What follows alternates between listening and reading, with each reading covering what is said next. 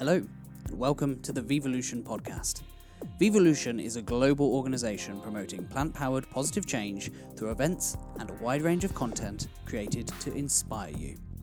Each episode of this podcast will share with you stories and ideas told by positive changemakers leading the way in shaping a better future. Jenny Mustard is one of the world's leading thinkers on low impact fashion and minimalism. During this in conversation, Jenny and Claira Hermet discuss the minimalist lifestyle, what it's like working with your significant other, her YouTube career, and dealing with criticism online. This talk was recorded on the Vevolution stage at Vevolution Festival 2019.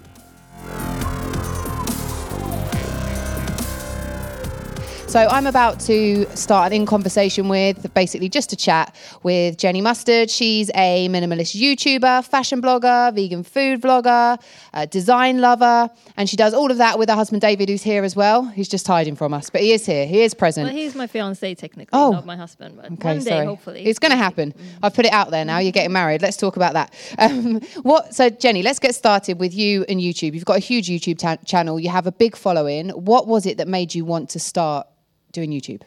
Um, so it started actually as a clothing website. Yeah, Uh, I was selling vintage clothes, and then um, I just thought that you know taking photos and expressing myself was more fun than the actual selling and sourcing vintage stuff. So I started doing Instagram, and then David uh, is a he studied film and TV production. Yeah, So he was like, maybe we should stop making videos. So we started making vegan cooking videos, and then he just kind of escalated from there. It's pretty handy that you had him then, because then it's like you you can come up with the ideas, and then he can be the creative behind making those videos, making them look good, doing the the, the horrible job that is editing as well. Because Well, I mean, we we uh, we do it both. Right, We, okay, we so kind of we kind of we like to push the annoying things on the other person. So Hmm. you know, what's your favorite thing about doing YouTube? Would you say? I think it's the just the um, kind of community feel that you get. Just the. Um, it- it's such a social thing, even though it's just me, you know, by myself with David in a room and looking at a camera. You get so much interaction with people that you would never ever have, would have met otherwise. Mm. And you know, if I just ask a question in a video, I would get like, you know, so many answers from different people all around the world, and it's very, it's very cool, weird, and super inspiring. When you started YouTube, did you expect that you would get that audience and that following, or was it just like, oh, let's just start this and see what happens, and it just grew organically, or did you kind of have a plan? Let's just say I had a dream. Yeah. but plan is maybe a bit strong. But Mm-hmm. we always had like 100k on YouTube was like a it was a mirage for us. Ah. So when we hit that milestone, it was really you know such a cool feeling. What did you do to celebrate? Did you do anything in particular? Can you remember? remember. We probably did like a celebration video. You Yeah. said thank you, and then you know champagne. Yeah, of course. Obviously, why wouldn't you? Um, so let's talk about minimalism. When did your love of minimalism begin? Um, I actually I didn't like find minimalism. It was more like I was kind of born this way. I think so. Mm-hmm. For me, it was always like a natural state of like trying to simplify everything. Yeah. I have like a very you know overactive brain. Mm. Like I overthink things. So for me, it's always uh, really nice to kind of try to streamline and you know peel off all the unnecessary layers just Yeah. to have a calmer life. Um, so then when I heard about the concept minimalism Mm. as a lifestyle concept, I always thought minimalism was like an aesthetic. Yeah. So when I heard about it, I was like, oh, this is what I am. So it was more like coming home and like, uh, you know, Ah. finding a concept that was, you know, fitted me. Yeah. Yeah. So you were kind of already living it, and then you found this definition, and you Yes. think, right, that's exactly. So for people who don't know what that means, can Hmm. you explain a little bit to us about what that lifestyle is like and how it works? Uh, I think it's it's so uh, individual, and that's one of the things I really love about minimalism is that there isn't like you know a, s- a certain set of rules Right. or because it's not an ethical choice. It's not like being vegan where it's like you're vegan, you don't eat meat. Mm-hmm. But if you're a minimalist, you can do more or less whatever you want. It's not like so. It's very like um, it's more about like if you think about your life, what is annoying you, and then Yeah. reducing that. Mhm. So it's like. Um, I think you know you think about minimalism as being less, but for me it's more about if I know what I really love in life and what my passions are, I want to reduce everything else so that I have like time and energy and money enough to put on the things that I'm really passionate about and I really love. Yeah. So, what are some of the benefits of a minimalist lifestyle for you? Because obviously, we know it's different for Yeah. everyone. But No, I think that's it. That I feel like I have enough time to do my job, which Yeah. I love. I have enough time for David, whom I also love. Ah. Um, I have enough time to read. That's a passion of mine. And you know, like um, I have enough money to spend on my wardrobe because fashion is a passion Yeah. for me. I don't want to spend money on. I want to spend money on food, traveling, and clothes, and that's it basically. So then I don't like. I don't own a car. I don't have kids. Mm-hmm. It's just like I don't want to. You know, I don't want to just have a default life. Yeah. I want to prioritize, like asking myself what I really want, Mm. and then going after that. It's really weird because I think when I think of that term of uh, of minimalist, Mm-hmm. I think of kind of somebody living in a like you know an apartment that's got just like a bed, a table, a chair, and then they open their wardrobe and they've got like one t-shirt, one jumper, one pair of trousers, Yeah. one pair of socks, maybe two pairs of pants. Um, but that's not what it is. I mean, I think th- maybe those are the kind of minimalists we see. Yeah. Because the the more extreme you are, obviously, the more interesting you are Yeah. online. Like, oh wow, that's like, look at my weird lifestyle, kind of. uh, and and like when I started doing minimalist videos, I had a really weird lifestyle Mm. because I did like I was living out of a suitcase. I was moving between countries. I didn't have a home for like I don't know over a year. I was Mm. just moving from Airbnb to Airbnb. So it made sense for me to start talking about it then because I was living such a an ex- in an extreme way Yeah. as an experiment, kind of.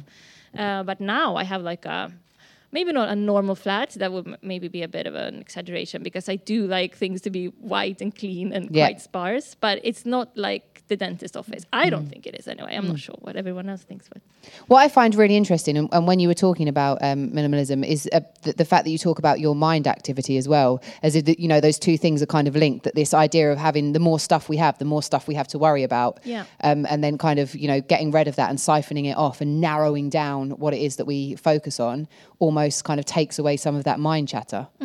yeah, that's that's exactly it for me. Um, and I think for everyone who, who is kind of like scatterbrained and have 2,000 ideas all the time and can't shut off their brain. uh, Like for instance, going to bed, I can't sleep if like my room is super messy and there's colors and patterns everywhere. It just like agitates me more. So I need to like just make sure that the tidier it is, the more I can just like let my brain kind of calm down and, Yeah. and all that. I need you to teach me some of that. um, so let's talk about you and David, because obviously he's a, a big part of, of what you do. You do it together. How did you and David meet? Uh, the kid friendly version is the kid friendly version. we, uh, Are we all adults here? we we we had mutual friends. Let's Okay. just leave it at that. okay. I know there's more to this story, and I feel like I want to tell press you in the green room later. Okay, okay. And then I'll tell it. No, I won't tell everybody else, honestly. Um, what I have to ask you is, what is it like being a, a couple that works together? Because obviously, uh, one thing is one thing being in a relationship together, but when you're working together, that's a completely different relationship altogether. Sure is. Sure is. Um, so I mean, for us, it was always the goal to Yeah. work together. So it was a plan. It didn't just happen uh, because I feel like, you know.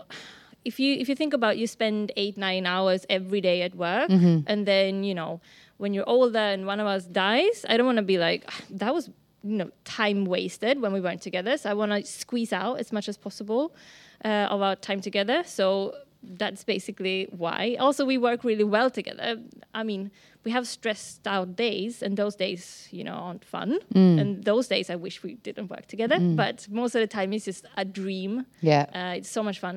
And I think like whenever I talk about this um, with other couples, it's like 80% of the other couples I talk to are like, I could never do that. And 20% are like, oh, that would be so cool. So I think it's, it's kind of like um, a division between couples who really, really want to work together and be in each other's shit all the time and Yeah. people who are like, oh, it's healthy to have some distance. Yeah, so I think different types of people Yeah. require different types of relationships, don't Yeah, they? Your communication though must have to be really good because I know I work with my best friend Mm-hmm. and there's been times where little things have kind of happened that I haven't spoken to her about instantly Mm-hmm. and then that tiny thing turns into this big monster of a thing uh, which if we've learned now that if something's kind of annoying us, we just sit the other person down and just kind of say it. Yeah. Um, and you kind of learn how to work with people and around sure. people. Yeah. I mean, we're really different, David and I, in our like the way we like to communicate. Yeah. So I have to try to remember his way, and he tries to remember the way I like to talk. but you know, we're we're only human. It doesn't always work. Yeah. But, yeah. And we've been together for I think 13 years now. Wow. So obviously we know each other quite well. Yeah, and, and being together all of that time as well, Yeah, and spending that yeah, time yeah. together, you definitely do. so you've travelled quite a lot. Where would you say is your favourite country for vegan food? Is that going to be tough? Yeah. Do you have one? Um, no, I don't think No. I do. Do you no. guys have one? Does anyone have a favourite country for vegan food? Poland. Oh, Poland. I've Okay. heard that. I've never been, but I heard it's really good. I mean, I think that every country, or maybe not every country, but m- most countries I've been to have like really good, like their own speciality. Like for instance, Taiwan has like amazing dumplings. Yeah. Or like uh, Japan has like the like the freshest, best fruit and veg I've ever Yeah. heard. And like um, in Berlin, where I used to live, they have amazing vegan Vietnamese food, which is like you know a bit random, but. Mm-hmm. Um, and then you know UK, Greggs sausage rolls. Oh, winning! them. And they're coming. They're doing a vegan steak bake as Oh, well. really? So you know, life's looking good for all Have of us. Have you tried the? I haven't actually. No? Have you? No, I haven't tried it. Oh, we need to go. I we need to make a day. po- I don't understand the point with a sausage roll though. It seems so dry. yeah. Is it? Have you tried one? Never. Don't knock it till you tried it, All love. right, all right. Um, no, they are. It's kind of like one of those things that I remember. I mean, I've been vegan for four and a half years, but as a child, it was like my favorite thing because the idea is that you have it warm and it's that kind of flaky pastry, Mm-hmm. and then it's got like the the sausage inside. You can you can have a bit of sauce with it. You bit of ketchup or brown sauce. okay, that, that's it selling bit. it more because I thought it was so looked so dry, like Yeah. and beige. No, you know? yeah, we do like a beige food in this country. yeah, we yeah, really we are a big fan of a beige food. I have to say, actually, I travelled in South America, and one of the countries that really surprised me was Bolivia and Oh. La Paz, and they had um, some amazing restaurants there. In fact, they had like this a la carte vegan restaurant, which was just in the middle of La Paz, which was just stunning and gorgeous. And someone told us about it at a vegan cafe, and we went. And and so you just you don't know where there's gems. You kind of have this Yeah, idea of research a bit. countries, yeah. and then you Happy go there. cow, how good is that? So good. Yeah. It's a lifesaver. Lifesaver. So, what made you want to move to London? Because you're here. I mean, isn't the question more like why wouldn't I? The sunshine, isn't it? Well, you're not from Sweden, so. yeah. Um, no, but I think just think that London is one of those few cities which is more like a planet than a city. Yeah. It's like you get everything from all over the earth, like concentrated into like a spot on the map. map. Mm. So it's like I get really easily bored, super easily bored. So I need a place where it's like something's going on and new stuff happening all the time. So Stockholm, which I'm from, is like it's too boring for me. It's a beautiful city, but I just I'm, I start crawling the the walls. Yeah. So you need to find somewhere new, and then you go. And do you think you'll get bored here, and then you'll change because you've lived in a couple of different places, and then Yeah. you'll go somewhere else, or is that always the plan? Is it a case right? I'm going to stay here for a little bit, do what I want to do here, and then there's a, another country to move on to. Mm-hmm. I mean, that's that's my way of doing Yeah. life, but that's not David's way of doing Okay. So now it's Lon- London is it. that's it. Like, I'm just gonna have to stick it out. Okay, so the next question, I don't I'm just gonna stick it out. I don't want you to get in trouble because of this question, um, but it's written down, so I'm going to ask it. Mm-hmm. All right. What is your favourite vegan food in London? Ooh. Um, have you guys been to Sticks and Sushi? I haven't. uh, they have like this amazing um, kind of like grilled broccoli that Yeah. is uh, almost like shard, and uh, it's, it's really amazing. I mean, broccoli. It might sound so boring to say that, like, oh my, f- my, favorite vegan food is broccoli. broccoli. like, come on, but, but it actually is is so yummy. Yeah. Just, just make sure that you ask uh, if the sauce is vegan because sometimes they're a bit confused about that bit.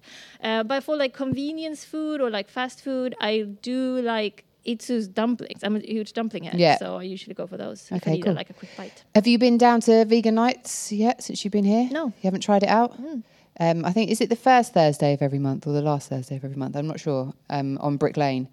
But it's really good because there's loads of different. But isn't the, the there. food the food court in Brick Lane isn't that always vegan? Like every Sunday? Uh, is maybe. I'm not entirely sure. I, but I the, usually go for Ethiopian food. That's delicious. Yeah, isn't it? so good. Mm. They're they're always there, and they're at Greenwich Market as well. But the um, vegan nights is kind of a, a collective of all the different Ah, vegan um, food companies, and there's also music. There's like always a bit of a party. It's quite a good energy, a bit of a vibe. Mm. Okay, cool. Um, so maybe check that out and have a little will, look. We're going to go back to YouTube now. What do you think is the secret to doing well on YouTube? Because a lot of people start YouTube, they have this kind of idea, like you did, this you know this goal of 100k or whatever the, the goal is, and then they might start and it just doesn't happen. So what would you say is that kind of for growth. Like Yeah, we're talking yeah. about like so not having fun. We're talking about numbers Yeah. now. Okay.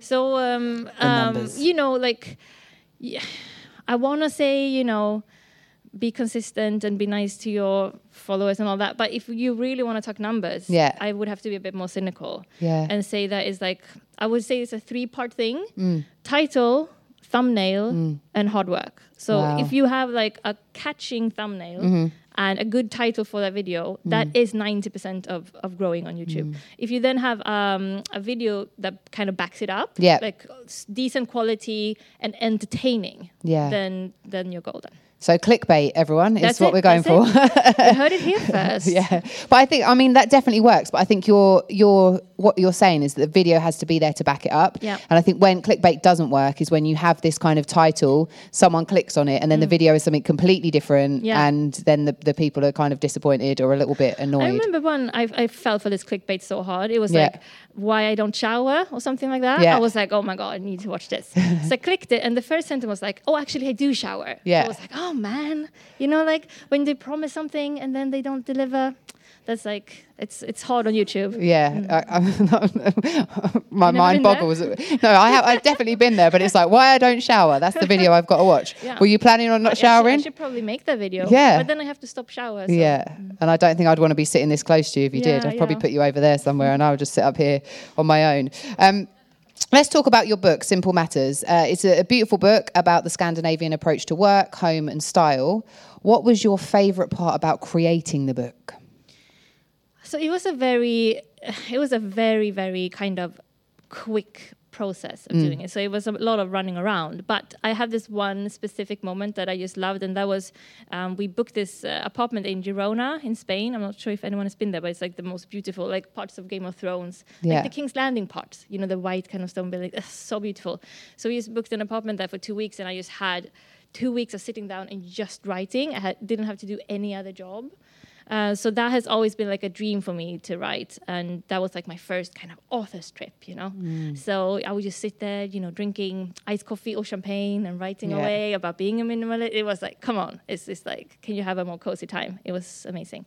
So that was probably my favorite part. That was like the favourite part. Yeah. What's your process? Because I know there's a, another book that you're writing, and we'll talk about that in just a moment. But to get into that space, because I think there's a, a as people always say that we've all got one book w- within us, as that kind of saying. yeah, yeah. And I'm sure there's a lot of people who want to write a book, but when you actually sit down and Mm-hmm. you're sat in front of like a blank laptop screen, or you, if you're old school, you've got your pen and your pad or Mm-hmm. a typewriter.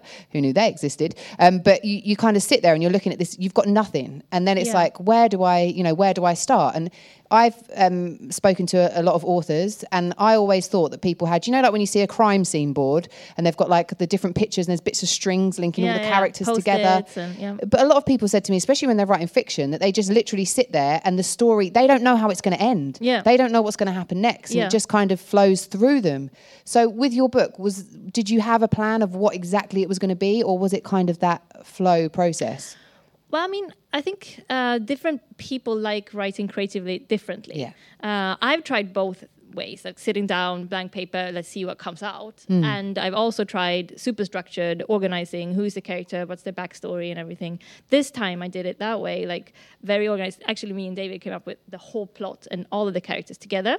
So just like walking for hours and just talking what's interesting, what could work, and then writing it down in like a, I don't know, like a spreadsheet Yeah. kind of thing. And then just, I just had to, you know, write the words. So that was so easy, Yeah. super easy.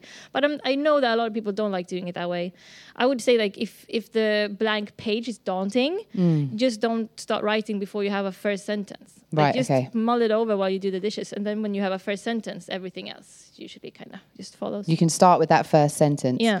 Um, so you just touched on the fact that you're working on a new crime thriller book. Mm. Um, so it's a bit of, bit different from from the last book. Yeah. Can you tell us a bit more about it and what made you want to do this crime thriller? Well, I mean, uh, I'm a huge reader. I've Right. always been reading a lot, and um, I read 99% fiction myself, and the non-fiction I read is about fiction. So I'm like, I'm, I'm into literature. Yeah. So for me, writing uh, writing a story that I made up myself about characters that I made up myself is, I mean, can you have more fun than that? For me, it's just like it's a hobby.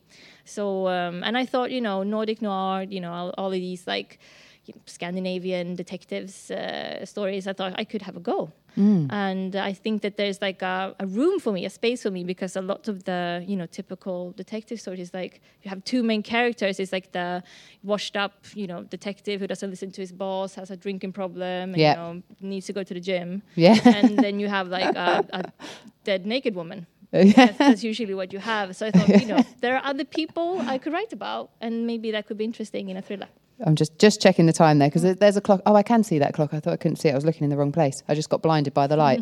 uh, it sounds it sounds really interesting. So, what? Where are you at with that book now? Is that finished and it's done, and people are going to be able to get it? Draft one is done. Right. I'm working on draft two, Okay. and then we will see what's going to happen. see where it goes. Yeah, it's exciting though. It's really exciting, and we're we're like thinking about if we, we should self-publish, and a lot of people are doing that now, and it sounds really cool to like have your own thing, or we might go with a publisher. We are we're not sure at all.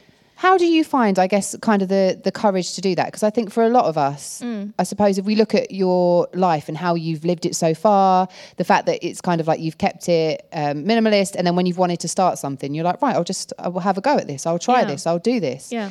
Where do you get? Because I think for me, it would take courage to say, right, okay, people know me as this, but now I want to do this. Yeah. So for you, what's that process like? I guess mentally to go right. Okay, yeah, I'm, I'm do, I do this. I'm still this, but now I want to do something new.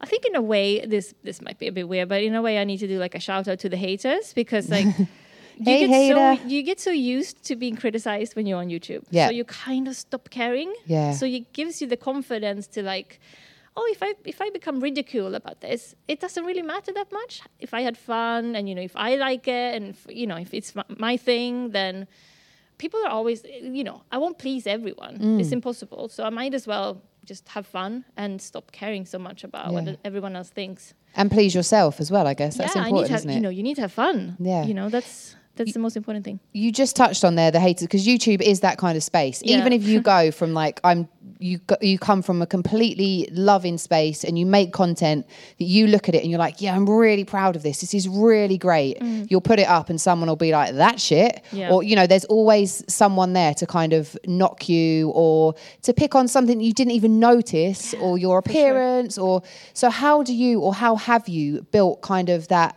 I guess that wall between you and that negativity? I don't read comments in the morning. Okay. I don't read comments in the evening, and that's Just in the middle of the day or just not at all? in the middle of the day when I'm like, you know, awake. I had my coffee. yeah. I'm working on something else. Then usually it's it's fine. Uh, but you know, it does get to you. Yeah. Like it doesn't matter how many comments you get. You know, if if you get like a hundred nice comments and then you do get that one that complaining about something you said or like misunderstood you on Yeah. purpose, you know, it does get to you a little bit. I just think that it gets easier and easier to drop it. Mm-hmm. Like in the beginning, I remember like I was trying to defend myself and explain myself and like, oh no, I never ever, if anyone complains about something, I never reply to it. I just Yeah. like try to brush it off. Do you have to take just take yourself away? Because when I think like for me, when people do stuff like that online, I have if I'm it angers me or makes me emotional. I have in the past replied from that space, which isn't a good space to be Yeah. in. Risky. like you shouldn't drink and drive. Yeah. You shouldn't be angry and ever reply to any comments ever. Yeah, Like, similar, Yeah. similar kind of thing. Yeah. But it totally makes sense. And I think when, for a lot of us, we're in that that online world, and there there is going to be that kind of negativity that kind of. Mm. walks its way in some way. But it's about finding those coping mechanisms and making sure that you you feel good and you have a way out of it, so it doesn't allow you to kind of go down a rabbit's hole as such and just disappear into. Do you ever reply to those kind of comments? I think it depends. If it's something really silly, Yeah. um, I will.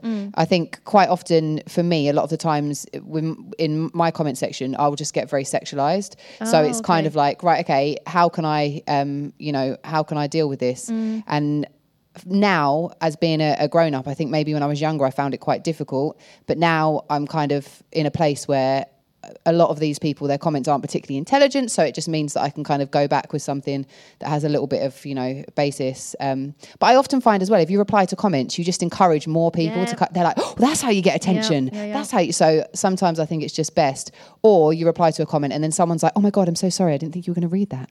You're like oh. Really, you wrote it on your like on your Instagram, but you know, yeah so i think uh, yeah i think it's kind of best sometimes to just just leave them and walk away from them yeah, yeah. I mean, the block button is just uh, a click away. Yeah. So I do that a lot. Blocked fam. I Yeah. learnt from JME. Yeah. That's what I like to do. Um, do you think that the typical Scandinavian way of living is more sustainable than other places like the UK or the US? I haven't thought about that before. Um, I think that if you compare Sweden to the UK, it's quite similar. I think maybe you know in Sweden we are a bit better at recycling and that kind of stuff. We, like the Swedish culture is very kind of politicized, Yeah. or like very woke. You know, it's important to be mm-hmm. woke in mm-hmm. Sweden.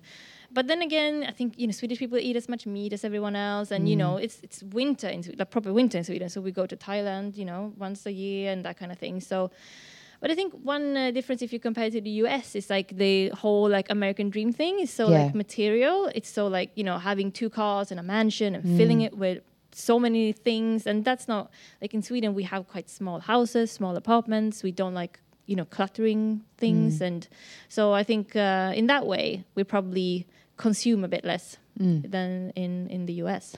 Where would you say that your kind of sense of drive comes from? Because and and I guess your self belief as well. Because to start something on your own and to say right, I'm going to do this, you have to have some kind of belief in yourself that this is going to work, that this is going to be good, that people are going to like it. So where would you say that that kind of mindset was cultivated? I think I'm just raised that way. Yeah. um, I'm lucky that way. I just always got so much compliments in, in support. Yeah. Um, so I just, you know, I must be really good. It's not, not just like because you know your parents love you. It's like no, actually, I'm maybe I am good at this. So I think that's what's really lucky for me. But um, just like when I started going online, uh, if you, I don't know if you guys remember like Lookbook, the Lookbook days.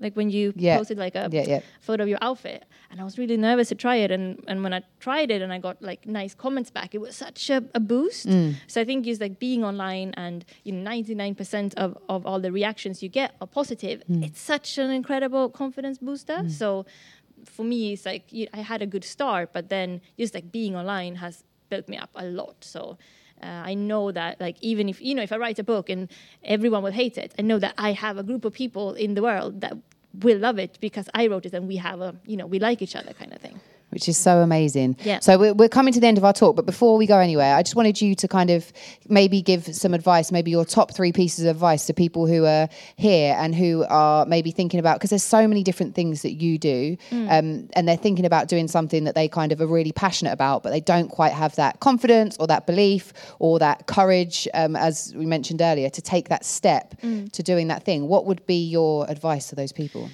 Well, I think it's like when you are in the creative process before you get the feedback, like to not involve anyone else, just to stay in your mind and and uh, because then if you know that I'm not going to show this to anyone, I'm just going to do it because it's fun.